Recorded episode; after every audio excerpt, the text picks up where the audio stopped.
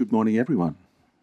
So I'm reading this morning from Philippians, and I'm starting off in chapter 1, and we'll move to chapter 4. It is true that some preach Christ out of envy and rivalry, but others out of goodwill.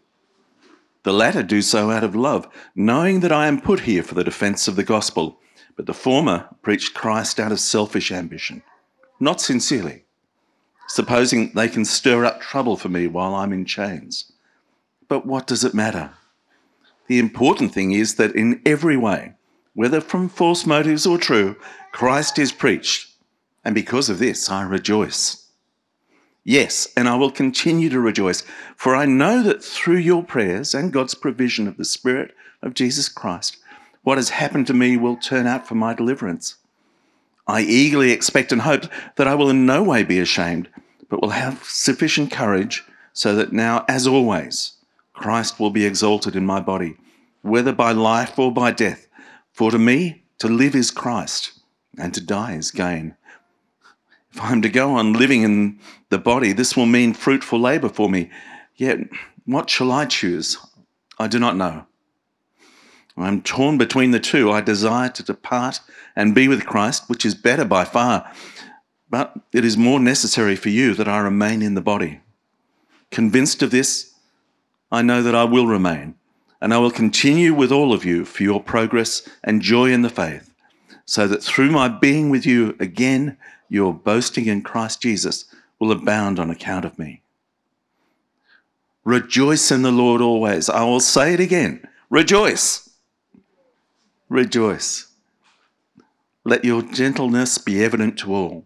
The Lord is near. Do not be anxious about anything, but in every situation, by prayer and petition, with thanksgiving, present your requests to God, and the peace of God, which transcends all understanding, will guard your hearts and your minds in Christ Jesus. Amen. Well, welcome to the first book club sermon. Now, there's a lot of flexibility here. You are very welcome to either go full hog and read all the books and all the associated and watch all the associated films, or you're also very welcome to come up to any Sundays that you're available and get a taster here and how it relates to the Bible. So, however you want to engage with it is fine. Now, here is what lies ahead, and this is also going in the newsletter, the website, and on social media, so there's all sorts of places you can find that. Next week, as Roger already said, we're looking at Unbroken by Laura Hillenbrand, and this is Rick who's preaching, so it's a favourite book of his, I believe. And there is a movie, and I didn't get paid for this, but if you prefer, you can watch the movie, which is streaming on Binge. I don't have a Binge account, but anyway, and rentable on Apple and YouTube, so there are various ways to get hold of it. But today we are looking at Surprised by Joy by C.S. Lewis. Now, anyone here doesn't know who C.S. Lewis is? You don't know? Hey, do you know the Narnia series? Yes, he wrote those. So there you go. So he was a writer, he was a literature professor and also a lay theologian, and he was actually known as Jack, was his actual name that he went by. But the CS was Clive Staples. Well, here are some books of his which are famous besides the one we're looking at. So we've got the Lion, the Witch and the Wardrobe, the Narnia series, Mere Christianity, which gives a rundown of the basics of the faith, and the Screwtape Letters, which is letters imagined between a junior devil and a senior devil. That's fun. But this book, Surprised by Joy, is one of my absolute favourites. It's an autobiography, but it tells the story of only one part, really, of C.S. Lewis's life, and from a very particular perspective. It goes from his childhood until his conversion to Christianity at the age of 32. So actually there's some really important parts of his life he completely skips over because he's not really telling that story. He's telling the story of how he came to faith. And his whole story of coming to faith is around this idea of joy. So that's what I'm going to talk about this morning, because that's a really important concept in Scripture, and I've said this before, so you'll all get used to it, and for me as well, which is why I've got it there on my wrist. Now, by the way, some of you may know, a charming coincidence is that after he wrote this book, he married late in life to a writer named Joy Davidson. And that's a photo of their marriage certificate, which is taken by our own Paul Drayton when he was at his house. Complete coincidence, but I feel like God was having some joy there with C.S. Lewis with that coincidence. But back to this book and the idea of joy. Now, what Lewis is doing in the book is he's talking about his life until he found faith in Jesus. And he talks about it as a search for joy. And by joy, he means something very specific. He finds joy first in the beauty of a miniature garden made by his brother, and then in a Beatrix Potter story, Squirrel Nutkin, if you're interested, and then in poetry and onto mythology, Celtic and Norse, and the music of Wagner, and then the fantasy writing of William Morris, who you might know more as a pattern maker. And all of this awakens an interest in him in the supernatural, and then God, before pretty reluctantly coming to find Jesus. What did he mean by joy? For him, it is a type of longing. And so he says this: all joy reminds. It is never a possession, always a desire for something longer ago or further away or still about to be. And he makes a sharp distinction between this and happiness and pleasure, two other concepts which we might think are pretty much the same. Not so, he says. He says, I call it joy, which is here a technical term, and must be sharply distinguished both from happiness and pleasure. Joy, in my sense, has indeed one characteristic and one only in common with them, the fact that anyone who's experienced it will want it again. I doubt whether anyone who has tasted it would ever, if both were in his power, exchange it for all the pleasures in the world. But then joy is never in our power, and pleasure often is. Now, I'm not sure I would so sharply distinguish joy from happiness and pleasure. They are all experiences which bring positive feelings, and we understandably want more of all of them. And all of them are good in the way that God originally intended them, though, of course, we can all go to try and find them in places which are ultimately destructive. But that being said, I think he has hit on something true, that joy is something that can be found even when there's very little around you and your circumstances that you would usually think would lead to joy or happiness or pleasure. There is something in the way that he's talking about it that is deeper than the kind of happiness or pleasure you get from eating, say, your favourite chocolate. I've been doing a lot of that over the week. Well, the biblical writer who is my go-to for talking about joy is Paul. And of his letters, my favourite one of all is his letter to the Philippians. And so what I want to do, we've had two readings from it, but what I want to do, and you might want to get out your Bible in whatever form you've got, because I want to do a quick gallop through the letter to see when Paul talks about joy and rejoicing, what is he talking about? Now, the first mention in Philippians is chapter 1, verse 3. In all of my prayers for all of you, I always pray with joy because of your partnership in the gospel from the first day until now. So the first thing is that for Paul, joy is connected to the gospel. And then he expands on this from verse 18. But what does it matter? The important thing is that in every way, whether from false motives or true, Christ is preached. And because of this, I rejoice. Now, why does he start this section off by saying, what does it matter? This suggests to us that, in fact, something has occurred to him that usually will be considered to be an issue, that usually would be considered to matter. And in fact, earlier in the letter, he has revealed where he is. In verses 7 and verse 13, he said, I am in chains. In fact, Paul is in prison because of preaching Jesus. And not only that, but in verse 17, he's told us that other Christians are trying to cause problems for him while he is imprisoned. So when Paul says here, what does it matter? He isn't talking about something trivial, like not being able to get the Christmas chocolate you wanted. Rather, He is suffering acutely because of both external and internal, that is internal to the church, opposition.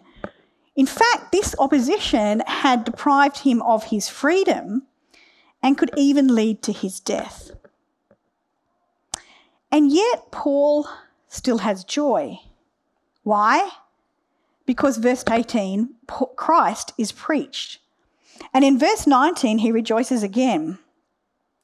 Yes, and I will continue to rejoice, for I know that through your prayers and God's provision of the Spirit of Jesus Christ, what has happened to me will turn out for my deliverance.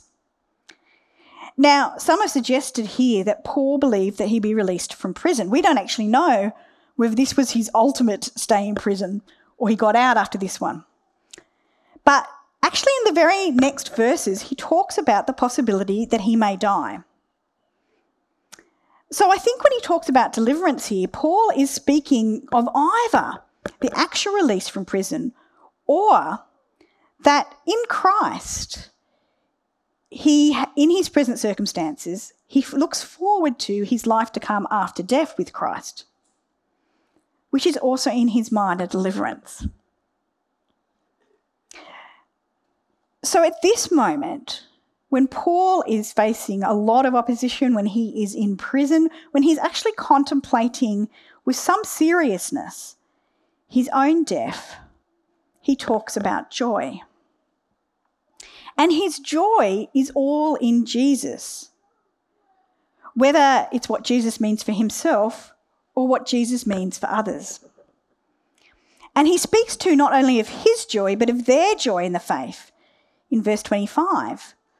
And this shows that for Paul, this joy in Jesus is central to what it is to follow Jesus. Then as we move into chapter 2, he continues to speak of joy, filling out more of the picture for us. So in 2 verse 2, he says, "You can make my joy complete," that is the believers in Philippi, "by becoming like Christ." So Paul's joy is in the gospel, and it's also in all that the gospel produces. That is, for instance, people becoming like Jesus in the way that they love. And then this joy that he has in the people leads him to say something quite extraordinary in 2 verses 17 to 18. "But even if I am being poured out like a drink offering on the sacrifice and service coming from your faith, I am glad and rejoice with all of you.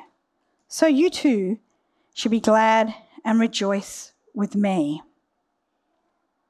Now this is interesting because I imagine that many of them are quite distressed that Paul is in prison. But he says, "Be glad and rejoice with me." Now what does he mean by this metaphor, poured out like a drink offering? He's actually referring to the practice of sacrifice in the temple in which a cup of wine will be poured out on the ground completely as a sacrifice to God. And Paul is saying this is what's happening with his life. It is happening through all the troubles he's experiencing in his work for the gospel, including at this point being in prison. And all these troubles may well lead to his actual death. And that seems to be encompassed also in this pouring out of himself. Whatever the outcome, he is willing to pour himself out for Jesus. And not only is he willing, but this makes him rejoice. And he's rejoicing, as he said, because they remain in their faith. And this gives him joy.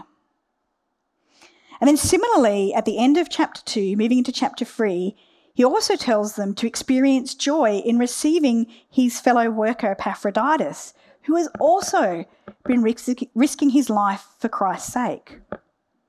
And the joy they're meant to have here is not just because this friend has rejoined them, but because of what he has been doing while away from them, and he too has been pouring his life out for Jesus Christ. And this is all so extraordinary because when you actually think about what he's talking about, all of this would normally be reason for sorrow and anger rather than joy. And that is not to say Paul didn't experience those other emotions as well. In fact, he seems to imply this when he said that it would be easier for him to go be with Jesus, that is through death, than to continue within his current troubles. This is not someone pretending that everything is okay. So it seems clear that for Paul, at least, joy is possible even in the midst of great suffering. Well, let us sprint through the joy in Philippians and go to the last chapter. At the start of chapter 4, he mentions again that his fellow believers are his joy. And again, we've got this sense that Paul's joy is very much centred in others, whether Jesus or other believers. And then he commands them to rejoice in 4 verses 4 to 7. Rejoice in the Lord always. I will say it again. Rejoice. Let your gentleness be evident to all. The Lord is near. Do not be anxious about anything, but in every situation, by prayer and petition with thanksgiving, present your requests to God. And the peace of God, which transcends all understanding, will guard your hearts and your minds in Christ Jesus. And this is extraordinary as well, because we tend to think of joy as something outside our control, the result of good things occurring and very much dependent on them. And even C.S. Lewis somewhat suggests that joy is outside our control. But if this were the case, then Paul couldn't do what he does here, which is that he actually commands them to rejoice. How can he do this? This is because for Paul, joy is so radically founded in Jesus and in his gospel that whatever else is going on in life, there is always space for joy.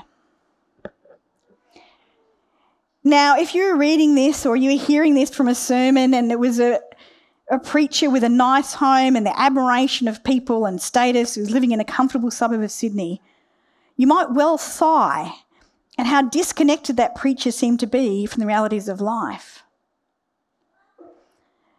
But Paul says this from prison when even some of his so-called friends are out to get him. And this has been my favourite book of the Bible through easy times and hard.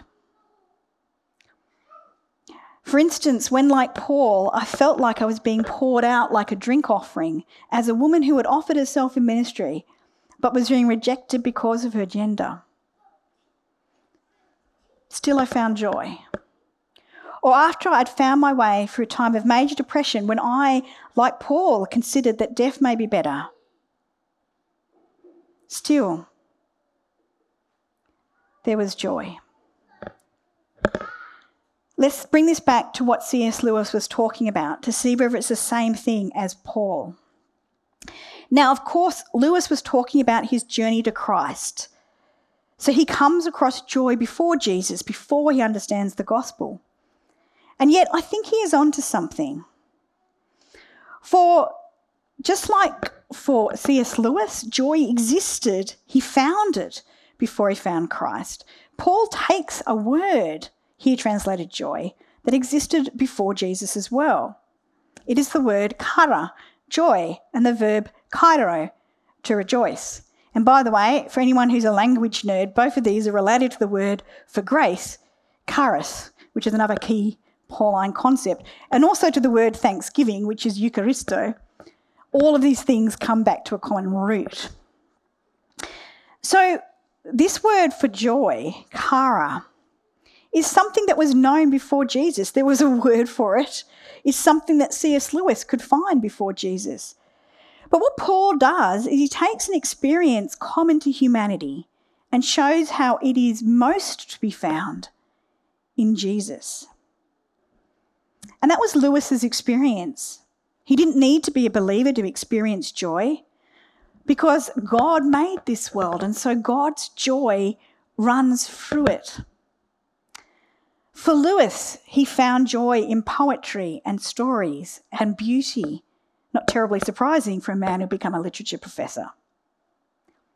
And also tells you why I resonated with it. My first degree was in English Lit. But he found joy most when these things moved him to imagine something better and higher and to long for it. Now, all of us might find this kind of joy in other places, whether in nature or the love of other human beings. But this is how Lewis sums it up in another book, Mere Christianity. I find in myself a desire which no experience in this world can satisfy. If I find this and no experience can satisfy it, then the most probable explanation is that I was made for another world. Now, I'm not sure I would agree with Lewis that I would say that joy fundamentally is longing, because in some ways it's the most satisfying feeling in this world. But this is where I agree. We feel joy when we connect with that in this world which gives us a glimpse of God and gives us, therefore, a glimpse of the world to come. And so, yes, in this world, joy always points us beyond it to something that we don't have in full here, something that we get only in glimpses here. And we realise that, in fact, in this world, most of the time, we do not have this kind of joy. But it points us to that which will ultimately fully satisfy us eternally in the age to come. And that is why, as Paul talks about it, it can be so deeply experienced in the gospel and in Jesus, who is the most complete revelation of God. For we were made for the joy in God. We were made to be with God, and we were made to be like him. And so this is why our joy is most deeply found in Christ. And so at the end of his book on joy, Lewis says something surprising. But what, in conclusion, of joy? For that, after all, is what this story has mainly been about. To tell you the truth, the subject has lost nearly all interest for me since I became a Christian. I cannot indeed complain like Wordsworth that the visionary gleam has passed away. I believe, if the thing were at all worth recording, that the old stab, the old bittersweet, has come to me as often and as sharply since my conversion as at any time of my life, whatever. But I now know that the experience, considered as a state of my own mind, had never had the kind of importance I once gave it. It was valuable only as a pointer to something other and outer. Lewis is saying that it misses the point to go running after joy as if the feeling in itself is what is valuable. In fact, a lot of how we get off into wrong paths in life is because we go chasing after feelings without realising that the feelings are not the good in himself. They point us to what is good. And what is good, or who is good, through and through, in every way? Is it not Jesus? And that is why, even in the midst of the most painful struggles of this world, somehow, sometimes, against all odds, we can still feel a spark of joy. And that is because this world, however much they try, even taking him to the cross, cannot get rid of Jesus. This is God's world. And so, as Paul says in Romans 8, for I am convinced that neither death nor life, neither angels nor demons, neither the present nor the future, nor any powers, neither height nor depth, nor anything else in all creation will be able to separate us from the love of God that is in Christ Jesus our Lord. I want to tell you something. I can remember a time when I was really struggling with both life and faith. I had doubt and I had despair. Yet if you ask me what the moments of deepest joy for me were at that time, they were in two things. They were singing Jesus Loves Me with my young children. They were in seeing the stirrings of faith in those same children. And I remember the shock of realising that while I was doubting and despairing, that my joy was still in Jesus, and that the greatest joy I could still imagine was my children coming to know him too. You know, one of my favourite films is Life is Beautiful. Does anyone know that film? I would describe it as a film which gave me joy. But what is surprising about that is while the first half of the film is a romance, the second half of the film is set in a concentration camp in World War II. And the child born of the romance in the first half of the film is in the concentration camp with his father. They are both Jewish. In order to help his son survive, the father pretends that the camp is a game.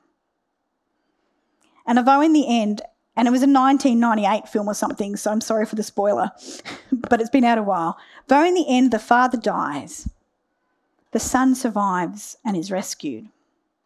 But the joy in this film is in the father's love. The love leads to death for the father. But you do not experience that as a tragedy. For in this film, it is not evil that triumphs, but love. It's, of course, impossible as a Christian to watch the film without thinking of the love which took Jesus to the cross. In worldly terms, the cross is a tragedy, an innocent man killed.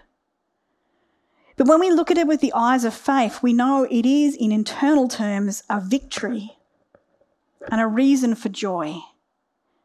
For on the cross, love won,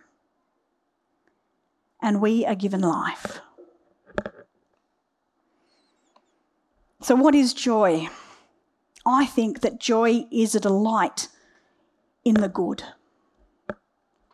And therefore joy involves a longing for the day when good saturates everything, when God is all in all. And this day will happen because of what Jesus has already done. Joy is then present whenever we find the good, even in the most difficult of times. It is most fully present in the love of Jesus. And this is something nothing can separate us from. How then are we to obey Paul's command in Philippians 4 to rejoice? I do not think this is asking you to force a smile even when things are difficult. This is not about being jolly, okay? That kind of forced smile asks you to pretend that everything is okay when it is not. Joy does not do that. Indeed, I found joy is often accompanied by tears. I remember another moment of joy in my life. My sister-in-law and myself were both pregnant at the same time.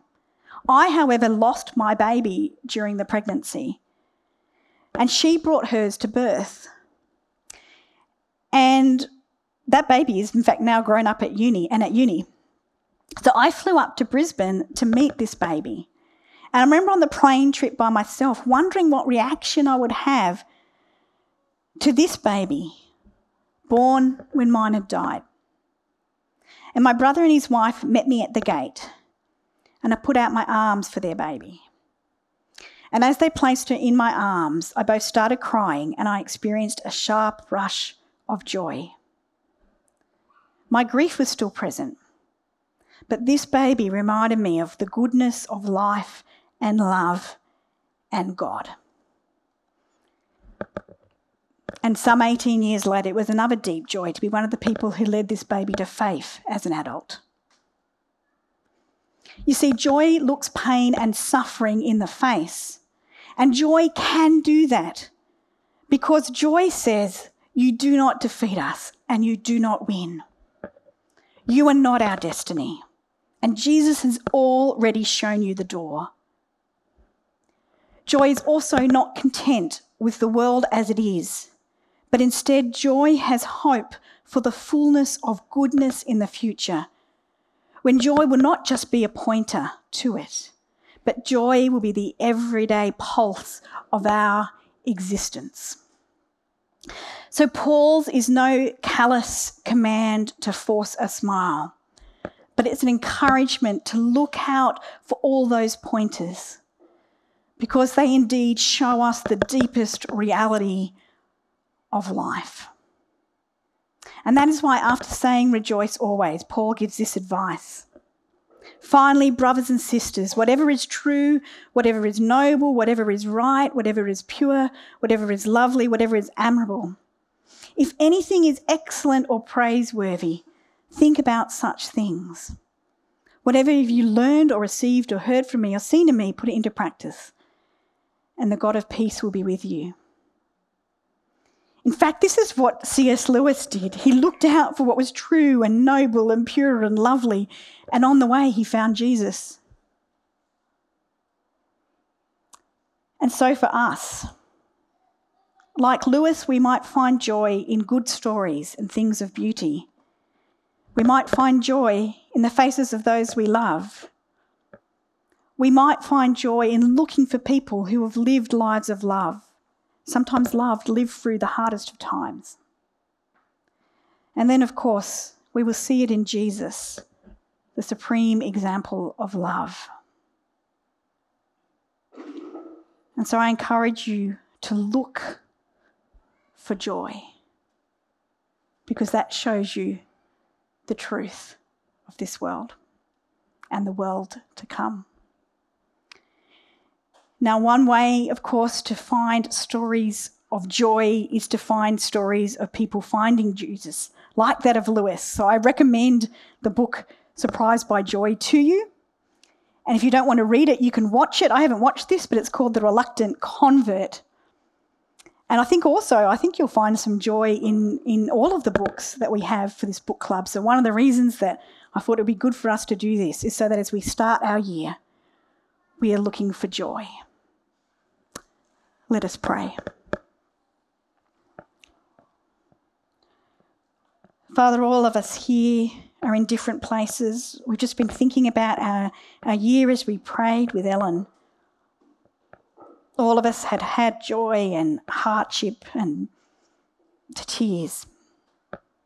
But help us as a people to come around each other and to help each other find joy. Help us to fix our eyes on Jesus. Amen.